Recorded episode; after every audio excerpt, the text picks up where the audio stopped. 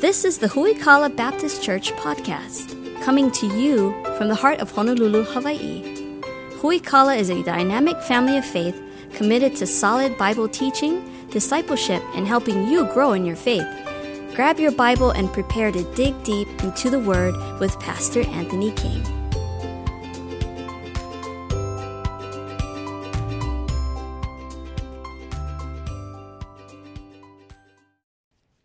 First John chapter 2, uh, we're going to start in verse number 1 and read down through uh, verse number 5. Uh, verse 2 is really what we're going to focus on uh, today, um, but we'll read the whole the p- passages uh, of one, verse 1 through 6. First John chapter 2, starting verse number 1. My little children, these things write I unto you, that ye sin not. And if any man sin, you have an advocate with the Father, Jesus Christ the righteous. Pause for just a second. John's writing verse number one, and tells you, I'm writing to you so that you would stay away from sin. Not that you would never sin again. John knows that that's not possible. Uh, he even goes on later to say, if any man has, say that he doesn't have sin, he's a liar. So John's not saying that we shouldn't ever sin again. He's saying that you and I should keep ourselves away from sin, walk in holiness and righteousness. Here's a great promise. But if you don't, and you fail, remember that you have an advocate with the Father who's Christ Jesus the righteous. Verse number two. And he's the propitiation for our sins, and not for ours only, but also for the sins of the whole world.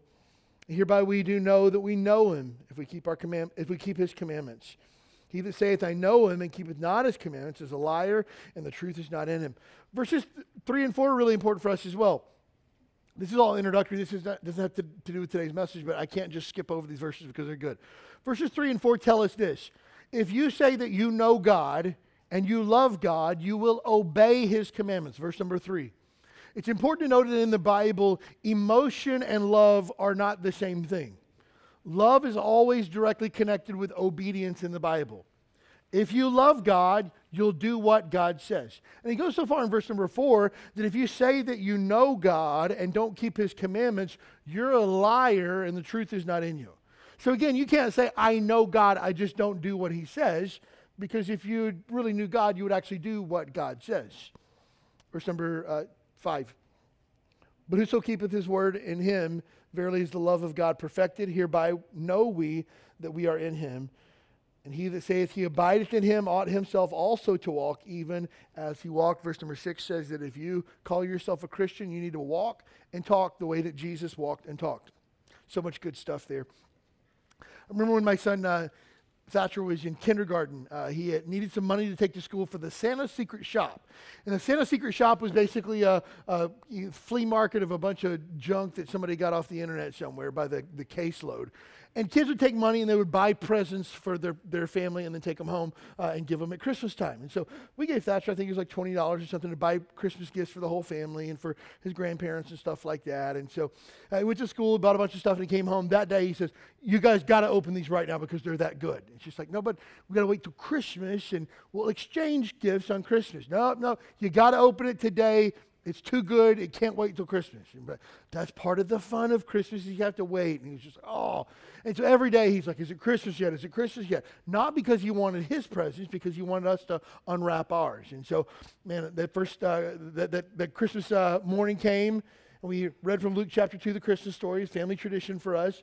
He said, okay, it's time to open presents. You guys got to open yours first. It's like, no, you go first, we'll open. No, he refused. You got to open your presents. They're so good. And so uh, Angela goes first and she opens it up, and it's like some bracelet with a bunch of jewels on it that looks like it'll barely clasp, and the clasp is almost broken on it. But uh, she's like, Oh, this is beautiful. I'm, I can not wait to wear this. And so he's like, Dad, yours is the good one. All right, I'm ready, bud. I'm ready. And so he's just like sitting there, like rubbing his legs, like waiting for me to open it. Like, I open it, and I lift it up, and it's a necklace. And it's like a really, really thin, like silver chain that if like you popped it too hard, it would snap. And on this is a American bald eagle with its wings spread. And it's not like a small one, it's like the size of like a half dollar, right?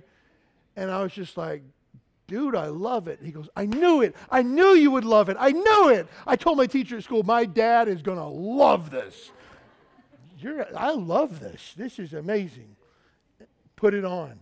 Oh, I, absolutely. I can't wait to put it on. And so I put it on. I wore it all Christmas morning. And Angela goes, What are you going to do with that? it's like, I have no idea. Because you can't tell the kid, like, oh, it's uh, really kind of hokey uh, for a man to wear a bald. Like, and like, why would you look at me and think I would love a bald eagle with his wings spread? Like, I love America as much as anybody else, but I don't wear, wear a bald eagle.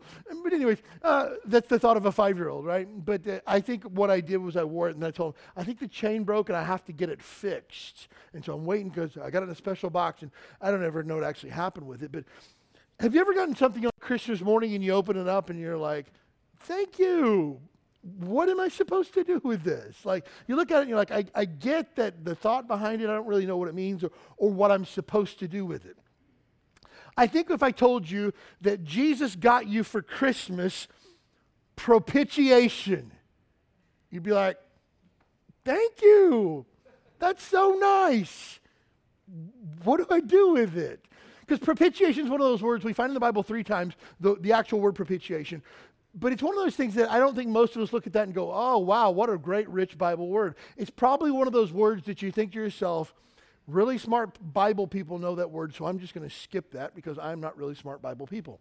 But here's the thing propitiation is a gift. Oh, it's so good that when you realize how good it is, you'll wonder, how did I ever skip that to begin with? Now, I also want to caution you with this.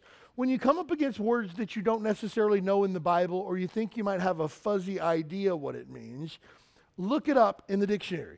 Because propitiation is a really, really good Bible word. And you might even need to go a step further and look it up in maybe a Bible dictionary or a Bible thesaurus. Uh, if you don't have one of those, you can download those to your phone. Really, really easy uh, to get. But the word propitiation is a rich, rich Bible word. And propitiation uh, through the death of Christ is one of the critical doctrines in all of the Bible. It is at the very center of God's redemptive plan for mankind. So we would say that the Bible, from cover to cover, Genesis to Revelation, is the story of Jesus Christ and how God set out from the beginning of time to redeem the soul of man. That's what the Bible is. The Bible isn't a collection of stories. The Bible isn't a book of fables. The Bible isn't just a book of really good leadership lessons or uh, principles for life. The Bible is the story of Jesus Christ. And it tells us what that means to us. And at the very center of God's redemptive plan is the propitiation that's provided by the death of Jesus Christ. So, again, it's going to take us a while to unpack this because it's really, really good, but I don't want you to miss it. Now, depending on the English translation of the Bible that you're using this morning, you may or may not have that word propitiation. Uh, some Bible versions use the word atoning sacrifice. Uh, the majority of English translations will actually use the word propitiation and let me just say this again we don't need to dumb down the Bible using words that are easier for us. We just need to understand what the Bible means. Uh, when uh, I'm in the hospital with my daughter and the doctor comes in the room and says, Hey, uh, we got this, this, and this test running. Hey, tell me what that means. Hey, explain that to me. And I began to learn a lot of things about blood clots and, and carotid arteries and how the, the blood flows through the, the body and how the blood flows up and down and different things do different things and stuff like that and how the blood reroutes itself when it finds blood clots and times that you do want to break down blood clots and times that you don't. And I'm basically at this point like a hematologist at this point. So, um, because I ask a lot of questions. I don't want the doctor to come in and say, oh, you know, her blood's kind of plugged up, kind of like your toilet gets plugged up sometimes. Ha ha ha. No, tell me in medical terms what's going on. You and I f- are way too old at this point to dumb down the Bible. We need to know what the Bible says. And if you're a Christian, you should also be a theologian. You should study the Bible and know God's word. And so when it comes to words like propitiation, you can't afford to just skip over it. You can't afford to get a Bible version that uses smaller words so that you don't have to attack big Bible words. We need just need to dig into it. And today we're going to dig into the word propitiation. Propitiation with it carries the idea of covering sin and turning away God's wrath. So propitiation does two things for us. It covers our sin and it turns away the wrath of God.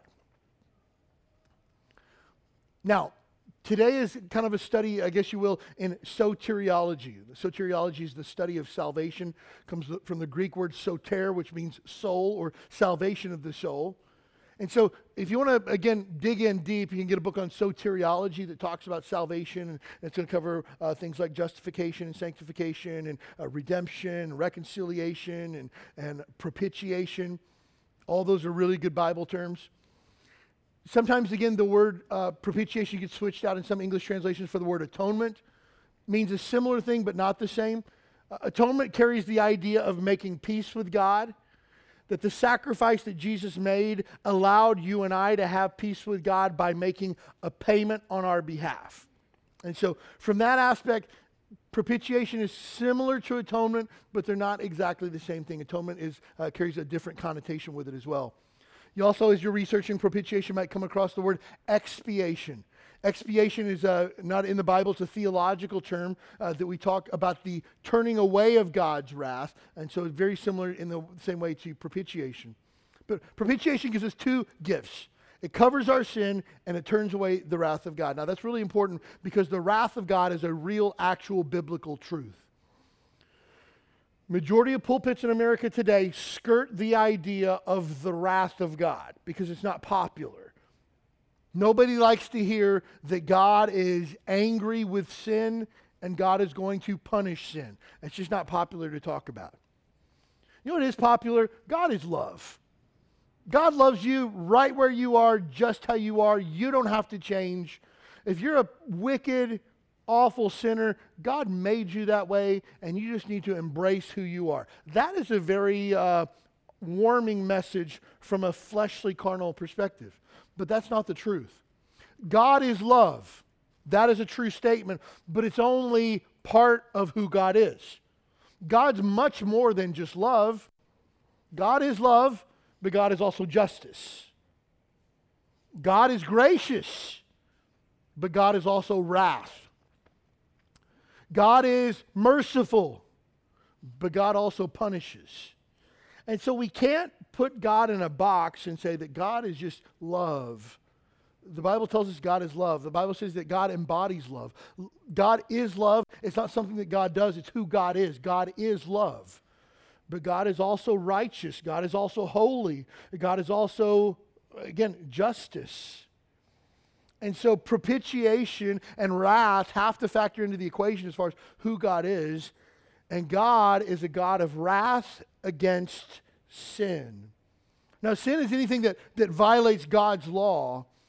God originally gave mankind 10 commandments, gave them to Moses. And you and I have broken all 10 of them. We couldn't keep them if we wanted to because, our heart is sinful at its core, at its nature. We break God's rules all the time, many times without even thinking about it. And because of that, that puts us in danger of God's punishment.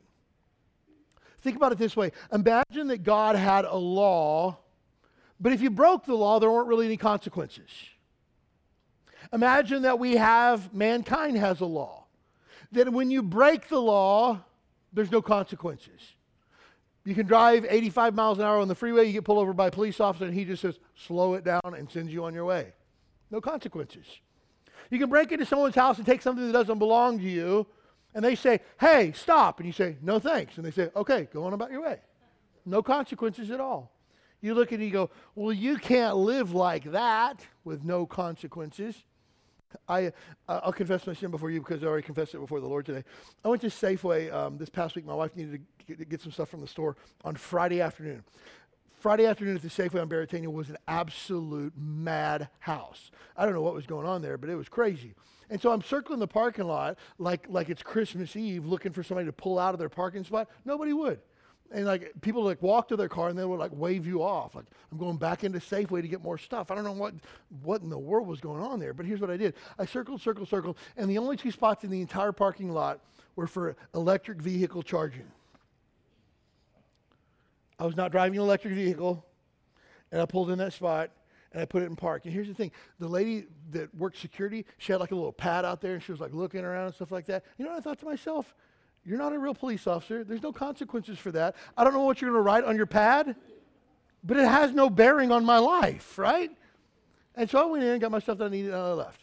And I, I confessed it to the Lord. I was wrong to do that. I get it. But I looked, uh, I saw a security over there. I saw her with her pad. I thought to myself, there's no real consequences for a non EV parking in an EV parking spot in a private parking lot. So guess what? I decided that the rules didn't apply to me. Now, was that wrong? 100% wrong. And again, that's why I legitimately say that that, that was wrong of me to do. But if there's no consequences for the law, is it really a law? If God says, Thou shalt not steal, but we steal, and God says, That's okay, I knew you were going to do it, but I choose to love you anyways. Is that really a law, or is it more of a suggestion? And so, God, because He is just, requires that the law be kept, and when it's not kept, that there's consequences. Again, uh, one time I found myself in a court of law for speeding, I had a speeding ticket. That's one of those you couldn't just sit in, you had to actually appear before a judge. And so I went to court. The judge asked me, Mr. King, says here you're speeding. What was going on? Your Honor, I'm just going to tell you the truth. I was driving. I looked up and saw a speed limit sign. I realized I was over, and there was already blue lights in my rearview mirror. I, I was 100% wrong. Okay, Mr. King, uh, we're going to dismiss the charges against you. Please see the cashier on your way out. Boom! Dismissed. Let's go. What, what is that last part he said? See the cashier. So we'll walk by the cashier. Oh, you got to pay your court fees, which were $275 just for a court fee. Then you got to pay the clerk fee, which is $35. Then you got to pay the state of California fee, which is another $28. Then you got to pay the Water Act of 1792, 35 cents for that. And like all these fees. I was like 300 and something bucks by the time I got out of there. It's just like, I thought it was dismissed, but I still had charges I had to pay. But can you imagine a judge that everything that came across his desk, he was just dismissed, dismissed, dismissed, dismissed. Oh, you broke into somebody's house? Dismissed. Oh, you killed somebody? Dismissed. Oh, you got a DUI? Dismissed. You'd say, hey, wait a minute. Where's the justice here? We want people held accountable for what they do wrong because our own heart requires justice. God, by the same token, you break his law, there must be consequences to be paid. And the consequences when we break God's law are his wrath and his punishment. Now, when it comes to God's wrath, God's wrath is his settled opposition of his holy nature against everything that's evil. It's important to understand that God's wrath is not just him being a grumpy old man. That God's wrath is not somebody who just has a bad attitude or a chip on their shoulder. God hates sin. Hates. Strong word. Strong emotion that God has towards sin. God hates sin, and because of that, God has determined that he, every fiber of his being is dedicated to defeating evil. And so, God, his response to sin, evil, is always punishment, anger, and wrath. Always. Now, it's important to note that there are several times throughout the Bible that we hear of God's wrath being poured out upon all mankind. First time that we see God's wrath poured out in judgment was the worldwide flood, the book of Genesis. God told Noah, I'm going to destroy the earth because everybody has sinned against me and they refuse to repent. Gather everybody who will, will repent into the ark with you. Nobody came but Noah's family. And God destroyed the world. That was his wrath. He'd already determined his response to evil was destruction and punishment. He did it. The next time we see in Scripture that God's wrath was poured out for the sins of mankind was on the cross. Jesus Christ lived a perfectly sinless life. And he went to the cross and the Bible says, He who knew no sin, Jesus, became sin for us that we might be made the righteousness of God. Here's the, the big idea. And if you get nothing else out of today's message, get this.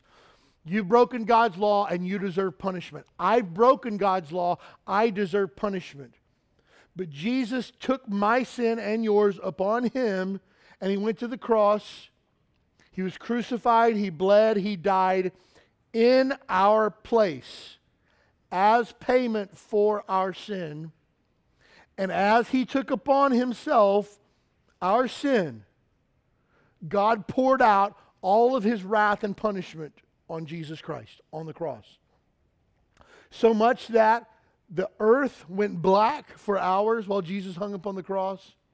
God's wrath was poured out to Jesus Christ to the degree that he says, My God, my God, why hast thou forsaken me? Because remember, God has already settled against evil and sin, and it must be punished, and he punished Jesus in our place. And so Jesus, while he hung upon the cross, endured not only intense physical pain, we get our English word excruciating to describe difficult pain. The word excruciating literally means from the cross. That's where we get the word from. So the physical pain that Jesus endured was intense, no doubt about it. But please understand that we don't celebrate Christ's crucifixion because it was difficult physically speaking. In case you forgot, there were two other guys that got crucified the same day that nobody celebrates them. That history tells us under the rule of Nero that thousands of Christians would be crucified. So the actual physical act of crucifixion, while heinous, while humiliating, was not the worst that Jesus endured. It was the wrath of God poured out upon him for the sins of mankind. Jesus' greatest thing that he endured was our suffering for sin. And so sometimes people think of God's wrath like uh, was just kind of an Old Testament thing. No, God's wrath is a biblical thing. God's wrath will be poured out also during the time of great tribulation. After the rapture of the church and Christians are taken to heaven, the earth will be full of unbelievers, and God's wrath and punishment will be poured out upon mankind because everyone left here will be the enemies of God. We find that in the book of Revelation. Then God's wrath will be poured out for all of eternity in a place called hell, which is where everyone deserves to go. But only those that will go there will go there because they did not receive Jesus as Savior. And so those are the four times we find in the Bible about God's wrath being poured out in mass. But sometimes people look and they go, well, you know, the God of the Old Testament, he was wiping out whole cities at a time. But the God of the New Testament is more love and grace. And so I like the God of the New Testament better than the God of the Old Testament. Same God. Same propensity towards wrath same ability to give grace. And so you'll find the God of the Old Testament giving grace and being merciful and being compassionate. You find the God of the New Testament also pouring out wrath upon sin. And so, same God, there's not a, a, split personality that God has where one's righteous and, and, and, and wrathful and the other one is gracious and kind. They're, they're both the same God. And so the wrath of God, this is the beautiful thing about it, unless you think that God is up in heaven with a, a, belt sitting there smacking his hand waiting for you to get out of line. God's got lightning bolts in each hand, is waiting to throw them your way. That's not the God of the Bible. God's wrath is perfectly in balance with three other divine qualities that he has his forbearance, his love, and his readiness to forgive. And this offsets God's wrath so that he's not just this angry old codger up there that can't wait to strike people down. I love when the Bible speaks about the fact that God is forbearing in his wrath. My wife and I, when we first got married, um, we didn't go through any type of premarital counseling. We didn't really talk about what marriage would look, look like. Uh, we, we dated for about three months. Uh, we got engaged and we got married about a month and a half later. And so I don't recommend that timeline. God was very gracious to us and has allowed it to work, but recommend people dig in a little bit deeper before they get married. But we had no premarital counseling. We didn't talk about a budget. She didn't know how much money I made. She didn't know how much money I had in savings. Little did she know, I had like 200 bucks to my name when we got married, like no money in savings. Like she didn't had no clues to what she was getting into. And so we decide probably, I don't know, three months into our marriage, we should probably sit down and do a budget and figure out how much money we got coming in, how much money we got going out. And so we sit down and, and, and we start going through our bills, and she's like, oh, yeah, I got some student loans. Why didn't you tell me that before we get married? I don't know. Why didn't you ask before we got married? Oh, that's a good question. I don't know. And so, uh, okay, well, let's figure that out. And so we began to look at, at what I make, and I was at E5 at the time that had blown all of my money, all of it, like overextended on everything under the sun. And I said, I, we can't afford your student loans. And she said, Well, I can apply for student loan forbearance. What is that? They basically hit pause on your student loans and allow you to get your stuff together, but you've got to pay it later. And all I heard was pay later. Let's take that option. And so the idea was you don't have to pay right now. You will have to pay one day. And when you do, you'll have to pay everything that you owe. But here's the crazy thing about forbearance in student loans and with God your student loans, while you don't have to make a payment right now, continue to accrue. Somebody help me. Interest. God's wrath doesn't just hit pause and then he just kind of waits out the wrath thing. God's wrath continues to accrue as you continue to sin against God. He's forbearing, He's holding it back. But know this He's going to give you a minute to get your stuff together, but you will pay for what you've done wrong. God is forbearing in His wrath. He's given you an opportunity to get it together. But know this the clock is still ticking on your sinful condition. But God is also loving.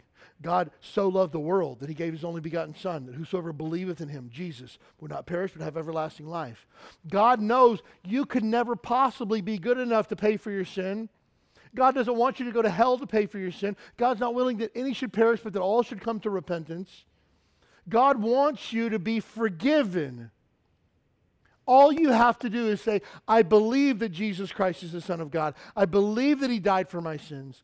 I believe that there's no other way to heaven other than Jesus. And I ask Him today to forgive me my sins and save me. And the moment that you do, He has promised to save you to the uttermost, the Bible said. Faith and repentance is all you need, and God is so ready to forgive. And the moment that you seek God's forgiveness, you know what happens? The Bible says he takes your sin and he casts it as far as the east is from the west and he remembers it no more. That all of our iniquities and transgressions, the Bible says, are cast into the depths of the sea. Like it's over and done with and settled with God. All you have to do is believe and repent. And so if you're here today and you don't know for sure that you're saved, you need to put your faith in Jesus as your only hope that you have for this life and the next and ask for the forgiveness of sins. And God is so ready to forgive. And so, lest people get the idea that God delights in wrath, the Bible says that God doesn't even delight in the death of the wicked. God's not a God that enjoys chaos and destruction. That's in opposition to who He is and His nature. God is ready to forgive. God is a loving, merciful, compassionate, and He's holding back His wrath for as long as He possibly can. And so that makes God not this angry old dude up in the sky, but it makes him a loving father who's just waiting and giving you every single opportunity that you can possibly get to come to him. When we deny God's wrath, we cheapen the suffering of Jesus. Oh, God would never send anybody to hell. Well, then why did Jesus have to die? God's not really an angry God, He's loving and grace filled. Well, then why was His son put to death?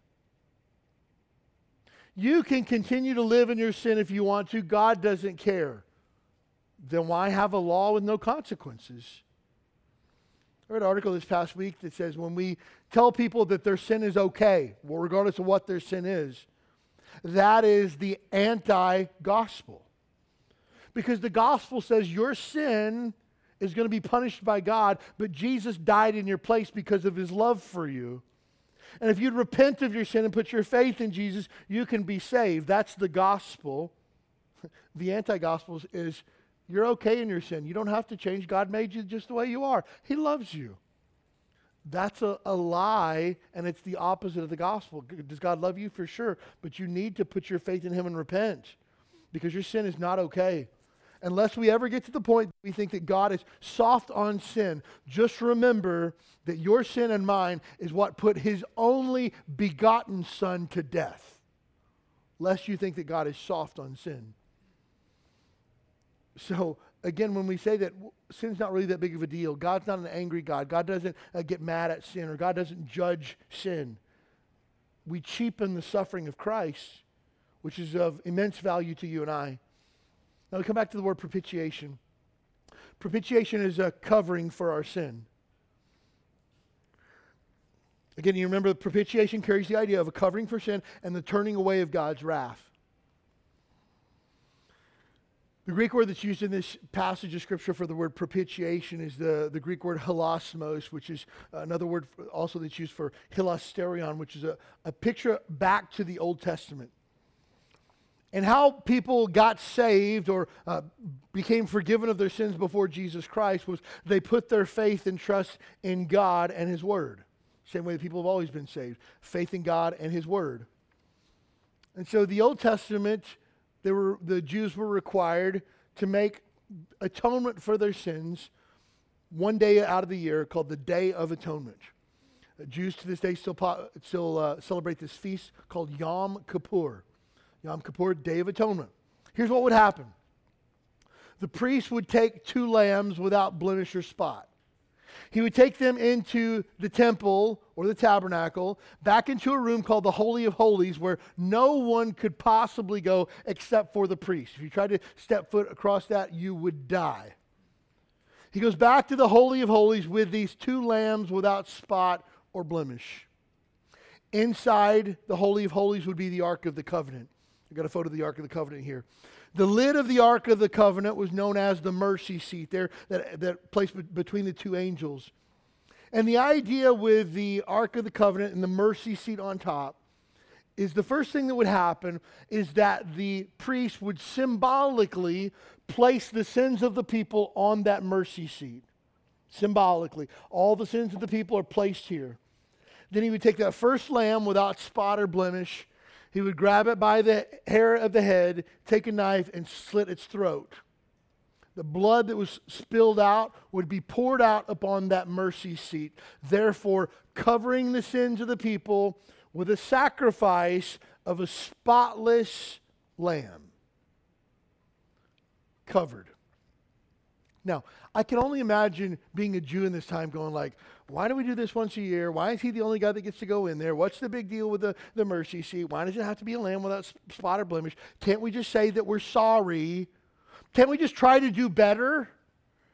But you and I can look back at this and say, whoa, whoa, whoa, whoa. this is huge. This mercy seat is on top of the ark of the what? Covenant. That means an agreement that God has made with his people. So the Ark of the Covenant is already a picture of the agreement that God has made with his people. Inside the Ark of the Covenant was what? Does anybody remember? The Ten Commandments. God's law is inside that. And so the covenant that made, God made with his people, along with his law, had now been nullified or broken because of their sinful condition. And so the only way to make right what they've wronged is to cover it with a perfect sacrifice. And the idea is that when God looks down upon the sins of his people, he no longer sees their sin because it is covered by the blood of the Lamb that was slain for the sins of the people. The second lamb that was there would be taken, and the sins again symbolically placed upon that lamb or goat.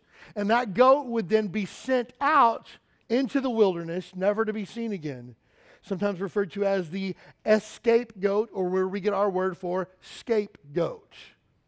Sins placed upon him, and he was ran off into the wilderness, never to be seen again. And again, I can imagine being a Jew thinking to yourself, like, well, that goat that ran away, can we like get it back? Like we could actually use that. No, no, no. This was all a beautiful picture of Jesus Christ. Jesus Christ was both of those lambs that was one was slain and the other one took upon it the sins of all the people. Jesus Christ's blood was poured out over our sin, covering it so that when God looks at our sin, he no longer sees it, but he sees the blood of Christ in its place. And our sin placed upon the scapegoat so that takes away our sin, never to be seen ever again. What a beautiful picture. And the uh, word that was used for the covering of that sin? Propitiation. So, again, when we look at the idea of propitiation, it's the same way that folks for thousands of years have had their sins forgiven by being placed before God openly and honestly in, in admission of breaking God's law and have them only covered by the blood of Jesus Christ. And so propitiation provides a covering for that sin. And so now God looks at that and says, This is a satisfactory payment. When Jesus Christ said, It is finished, the Father was pleased with that sacrifice and says, This is a satisfactory payment that has been made. And so, again, if I were to give my one sentence definition of propitiation, a satisfactory payment that covers our sin and turns away the wrath of God. That would be the definition of propitiation. But it all goes back to the way that God's always been doing things. You break my law, you must pay the consequences because God's wrath will be poured out. Now, what do you think happens when the children of Israel decided they didn't really want to follow through with this anymore? They didn't really want to worship God the way He was supposed to. They didn't want to follow God's law. They didn't want to make atonement for their sin. What do you think happened to them? The wrath of God came. They were taken into slavery. They were, they were left out to die. They were defeated by other armies. Again, we see a God makes a way for them to make things right. God makes a way for you and I to make things right. And propitiation through Jesus means that Jesus' death upon the cross for the sins of all mankind put away God's wrath against his people once and for all.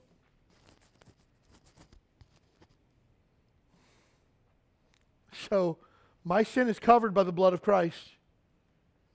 God's wrath is no longer upon me, it's actually been deflected. God's wrath has been redirected. So while I was deserving of God's wrath, God's punishment, God's wrath and punishment came my way and it was redirected where? To the cross of Christ. God's wrath then was poured out upon Jesus Christ. And Jesus Christ became the propitiation for our sins. Go back to 1 John chapter 2, verse number 2. And he is the propitiation for our sins and not for ours only, but the sins of the whole world. I needed a Savior. You did too. The world needs a Savior. And Jesus Christ is the only propitiation for that. The only way that sin could be covered. The only way that wrath could be satisfied. If you look at the Garden of Eden from the very beginning of time when man and woman sinned against God, Adam and Eve ate of the fruit they weren't supposed to eat of. They realized they're naked. So what do they try to do? Somebody help me. What do they try to do? Cover themselves. Huh. How about that? How'd that work out? The Bible says they sewed together aprons of fig leaves. You know the problem with fig leaves? They shrivel up and die. And so the Bible says, that God says, hey guys, where are you at? Adam says, We're hiding because we're naked. He says, Who told you you were naked? Did you eat of that fruit you weren't supposed to eat of? And God wasn't asking the question because he didn't know. God was asking the question so that they would be honest about where they've been and what they've done. And when they realized that they could not cover their own sin with their fig leaves, the Bible says that God made them coats of skin of an animal. Guess what? for God to cover their sin, something had to die. You couldn't just take fig leaves. So, from the beginning of human history, when you sin against God, something or someone has to die. And Jesus Christ became the propitiation for our sins, and not for our sins only, but the sins of the world. You see, Jesus was executed for my sins. Jesus was executed for your sins. Turn back to Isaiah chapter 53 in your Bible, if you would. This is um, one of my favorite passages in all of the Old Testament because it's so powerful. Isaiah chapter 53. Mind you, Isaiah 53 was a prophecy. Isaiah was a prophet. He was prophesying the suffering of Christ hundreds of years before it would actually take place. Probably somewhere between four and six hundred years before Christ would ever be born in that manger on that Christmas morning. Isaiah penned these words. Isaiah chapter 53, verse number 5. But he was wounded for our transgressions, he was bruised for our iniquities. The chastisement of our peace was upon him and with his stripes we are healed. All we like sheep have gone astray and turned everyone into his own way, and the Lord hath laid on him the iniquity of us all. He was oppressed and he was afflicted, yet he opened not his mouth. He's brought as a lamb to the slaughter, and as a sheep before his shearers is dumb, so he opened not his mouth. He was taken from prison and from judgment. Who shall declare his generation? For he was cut off out of the land of the living. For the transgression of my people was he stricken. He made his grave with the wicked and the rich in his death because he had done no violence, neither was there any deceit in his mouth. Verse number 10 is a strange verse if you don't understand what it's saying. Verse number 10 Yet it pleased the Lord to bruise him. He hath put him to grief, and thou shalt make his soul an offering for sin. He shall see his seed, he shall prolong his days, and the pleasure of the Lord shall prosper in his hand.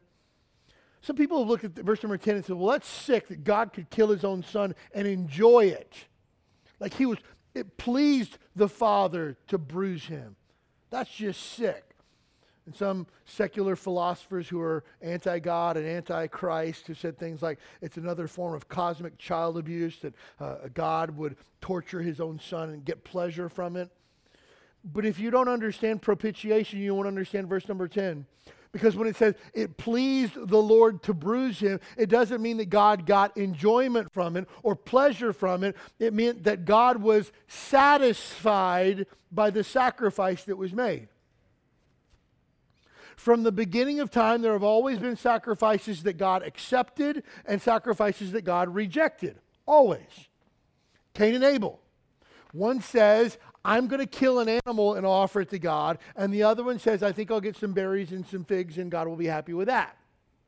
God accepted one and rejected the other. When it comes to the sacrifice of Christ, God the Father says, I am satisfied with this payment.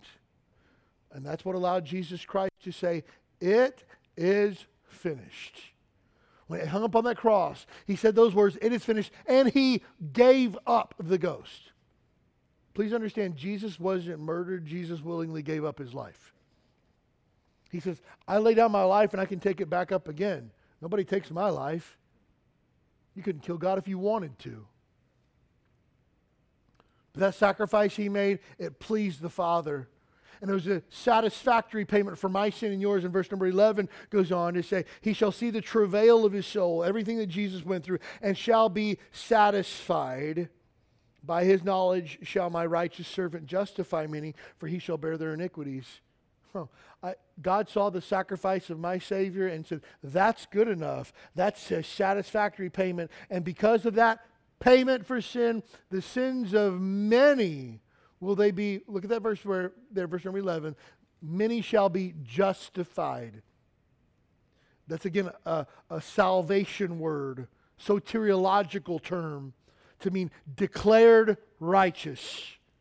You and I are declared righteous. Why? Because we're good? No, because of Jesus' death on the cross.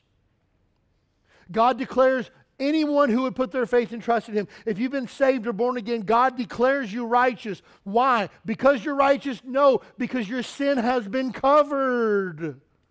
And God doesn't see it anymore. Propitiation.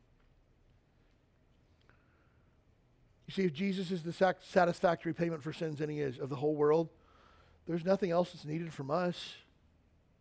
If Jesus has covered my sins and turned away the wrath of God, do you think I get any bonus points for showing up to church once a week? Does that factor into the equation of whether or not I'm forgiven or not? Absolutely not. And again, the idea that you and I could add something of value to the package of salvation for God is, is frankly blasphemous. I mean, think about it. Jesus Christ satisfi- Jesus Christ's payment on the cross wasn't good enough for God, so you and I need to add a little something to it to make sure we can go to heaven. That's why I'm talking with people. Has there been a time in your life where you've been saved or born again? Yeah, I was born again, but I got to make sure that I do my part so I can get to heaven. You have no part other than faith and repentance. And so, again, if Christ has paid my debt, He's paid it in full. Jesus paid it all, and all to Him I owe. Sin had left a crimson stain, but He washed it white as snow. I love the song we sing, Glorious Day. Living, He loved me. Dying, He saved me. Buried, He carried my sins far away. Rising, He justified freely forever. And one day He's coming, oh, glorious day. You see, when He paid my sin debt, He didn't just pay most over to the bulk of it, He paid the entire balance for now and forevermore. You see, I don't come to church because I hope I'll get to heaven. I show up to church because I want to worship my Lord and Savior Jesus Christ because I'm going to heaven. different in motiv- difference in motivation there. And you see the great news about this. Turn back to, to uh, 1 John chapter 2, if you would.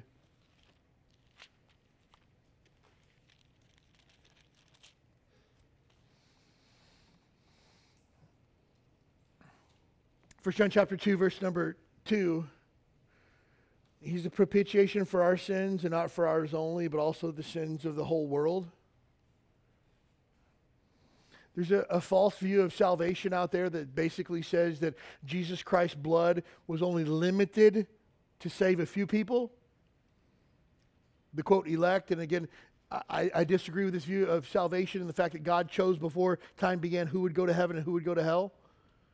But the idea is that God's Jesus Christ's blood was only enough to save people who were pre-chosen by God. I believe this verse flies in the face of that, that he's the propitiation for our sins, and not for our sins only, but the sins of the whole world. That Jesus could save anybody, and no one is beyond the reach of God's grace and mercy. No one. Nobody. God can save anybody. If you're here today and you don't know for sure that you're saved, God can save you. Well, you don't know what I've done. I, frankly, I don't care what you've done because God can save you from your sin. God can forgive. I was talking to somebody the other day, and they said a curse word around me. They said, "Oh my goodness, I can't believe I said a curse word around a pastor." I'm so sorry. Don't apologize to me. You didn't break my law. Hey, look, the idea is not that you're accountable to me or to anybody else. You're accountable to God, and God is willing to save you. He's willing to forgive you. And some of us might have people in our lives that we prayed for a really long time that they would be saved. Keep praying because Jesus Christ is the propitiation for their sins too. The only way that they'll find forgiveness is if their sin is covered by Jesus. Keep praying, keep sharing. And here's another thought as well. If you and I realize at Christmas now, we realize that we've received the gift of propitiation, that that baby in the manger signified for us the forgiveness of our sin, the turning away of God's wrath, the covering of our sin as if it never happened. What do we do with that? Oh, we, we receive it. Good. What do you do with it after that? Now it's time to pass it on. If you really believe that hell's a real place where people die and go to, that should change the way that you live your life. It should change your priorities. It should change the things you pray for. It should change the things that are really important to you. But if you don't think there's really a hell, then, man, no worries. You're good. I grew up in a church that we sang a lot of songs about heaven and talked about how we're going to heaven one day, and we sit back and waited. Hey, you don't get, your, get, get your ticket punched to heaven and sit in the, the waiting room for your ticket to be called. No, if you've accepted Christ as Savior, you've got to pass it on now. The greatest gift that you can give at the Christmas season is the gift of Jesus. These little books in the back called Paid in Full. We got we got a hundred of them probably. Grab one of those, give it to a neighbor with a plate of cookies. Hey, I got this for you, and I, this book will change your life. Just read it. It's a really simple explanation of the gospel. That's it. Well, what if they don't read it? That's not up to you. What if they don't believe it? Not up to you. We're just told to, to share truth. And so, if I really believe that Jesus Christ is the answer for covering of sin and turning away God's wrath, I want every person on the planet to hear about it. It's too good to keep to myself. Best news you'll ever hear in your entire life. Because it not only changes what happens after you die, it changes everything that happens up until the point that you die. And propitiation allows God to choose love over wrath. Propitiation gives God the propensity to be able to love. Because God cannot love you to the fullest extent while at the same time punishing you to the degree that you deserve. And so propitiation is such a beautiful Bible thought that we sing about in many songs that we sing here at Who We Call It. You sometimes you don't even think about it. I love the song "In Christ Alone." In Christ alone, my hope is found. He is my light, my strength, my song this cornerstone, this solid ground, strong in the fiercest doubt and storm. What depths of love, what heights of peace, when fears are still, when striving cease. My comforter, my all in all, here in the power of Christ I stand. I love that. There's a verse in there that talks about the wrath of God. till on that cross as Jesus died, the wrath of God was satisfied. You know what Bible word it's talking about there? Propitiation. You know, saying that, you know, man, never even thought about that. Till on that cross as Jesus died, God saw that payment for sin and he says, that is a satisfactory payment that covers the sin of mankind and turns away my wrath. God says, that's good enough. And Jesus says, it is finished, and he was done. Beautiful. Probably about uh, 2013 time frame, there was a group of Presbyterians that were putting together a, a, hymnal for their, their organization that they had, or whatever they're called. And they asked for a, a, a lyric change to be made to this song because they didn't like the idea that God would be an angry God. That God was a God of love, not a God of wrath. And so they asked for an amendment to be made to the songs to the songwriters, and the phrase that they changed was till on that cross as Jesus died, the love of God was magnified. And so they sent a request to the uh, the authors of the song, Keith Getty and Stuart Townend, that the, this change be made only for their hymnal in print. And praise be to God, these guys said, no.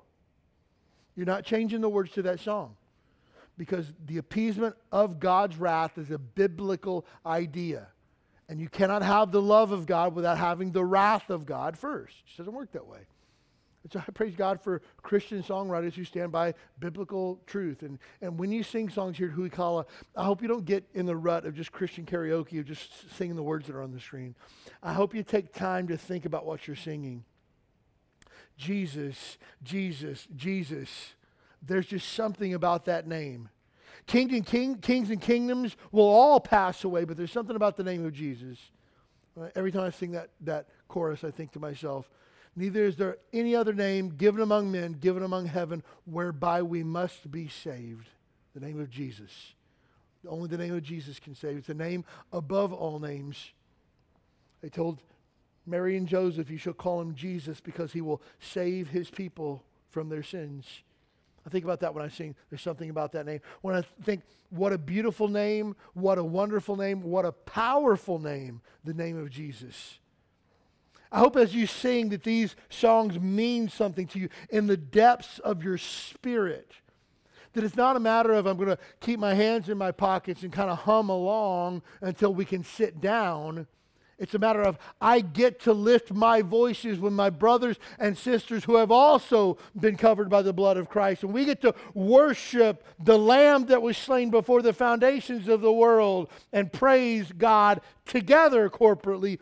What a gift! As opposed to, how many songs are we going to sing this morning? And let me just tell you this if you come to here to week after week, and this, I'm not saying this towards anybody, it's not directed anybody. Look, when I worship the Lord, I stand in the back and I just worship the Lord. I don't care what you're doing. But I want to help you with this. And if you can come here week after week and have your hands in your pockets and not sing praises to God, there's something that's not right in here. And you need to check it because something's broken because when you hear things like, till on that cross, as Jesus died, the wrath of God was satisfied, and you can't lift your voice and say, Yes, that was my sin that did that, and I'm free from it now. You can't do that. It's just like, mm, something's not right somewhere. And you check your heart. And look here, m- maybe you can't praise God because you've been bumping Eminem and Garth Brooks all week. You know, I don't know. I'm just saying the, the cry of your heart should be a cry of praise and worship for the King and King of Lords, Lord. That's all.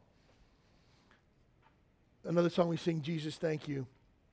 Your blood has washed away my sin. Jesus, thank you. The Father's wrath completely satisfied. Jesus, thank you. Once your enemy, now seated at your table. Jesus, thank you. That song is so rich with biblical truth. Romans chapter 5 says, Before we knew Jesus Christ, we were the enemies of God. But now we're adopted sons and daughters seated at his table. You wouldn't invite a friend over for thank- or an enemy over for Thanksgiving dinner to sit at your table. That's reserved for friends and family. But God wouldn't invite you to his table unless you were now his son or daughter. But what made that happen? The wrath of God had to be satisfied first. How is it done? It was through, done through Jesus Christ and Jesus Christ alone. And so God's gift of love is only available because of his gift of propitiation. Is God a God of love? Definitely, no doubt about it. Is God a God of wrath? Definitely, no doubt about it. And his wrath can be set aside so that he is fully free to love only by propitiation. What a gift. Turn to Revelation chapter 5, last passage of scripture we'll look at this morning. Revelation 5.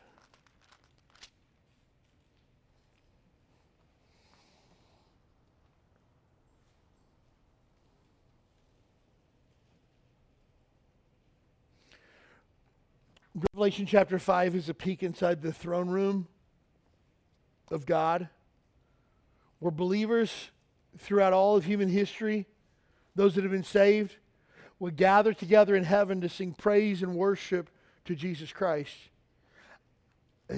John got to see this with his own eyes, and I can only imagine what it was like for John to be able to stand in the throne room of God and hear the praises of all mankind throughout all of human history praise God together. I can't imagine what it's going to be like. It's going to be incredible. And then to get this John, after he sees all that, has to come back to earth.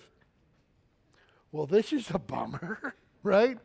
I can imagine John like marking off his days till he dies. Like, when I get to go back to that party? Like, well, stuck here on Patmos. What the world? Revelation chapter 5, verse number 9.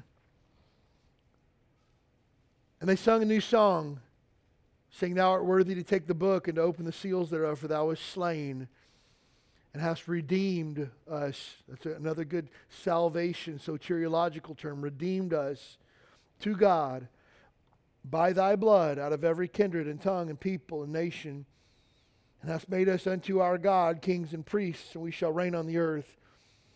I beheld and I heard the voice of many angels round about the throne and beasts and elders, the number of them was 10,000 times 10,000 and thousands and thousands, saying with a loud voice, Worthy is the Lamb that was slain to receive power and riches and wisdom and strength and honor and glory and blessing and every creature which is in heaven and on earth and under the earth and such as are in the sea and all that are in them I heard saying blessing and honor and glory and power be unto him that sitteth upon the throne and to the lamb forever and ever.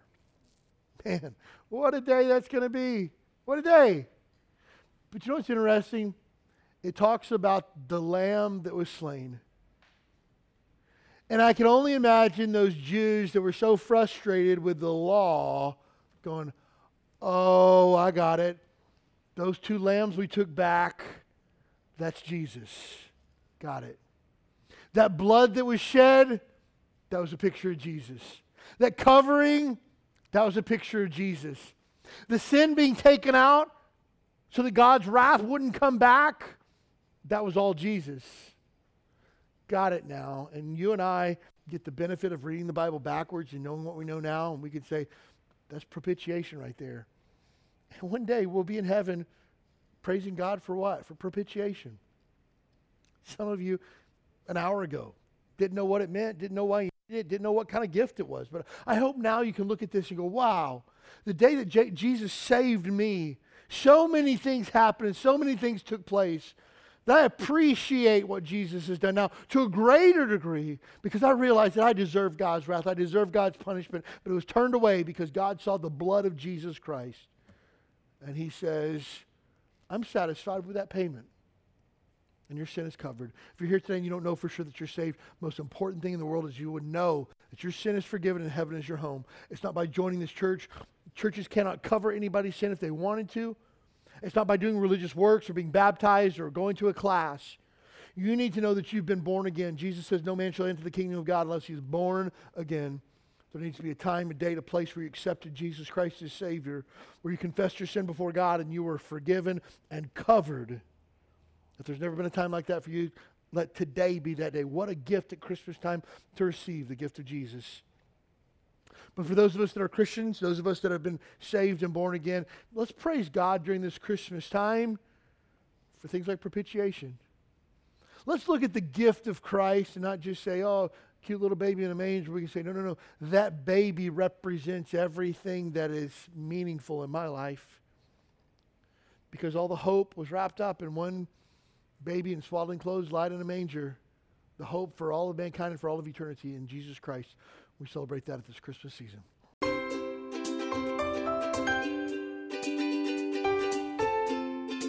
Thanks for joining us for the Huikala Baptist Church podcast. We'd love to have you as our guest this Sunday morning at 10 a.m. You'll find exciting classes for your keiki, a welcoming church family, and a message from the Bible that's sure to encourage your heart. Join us this Sunday. You belong here.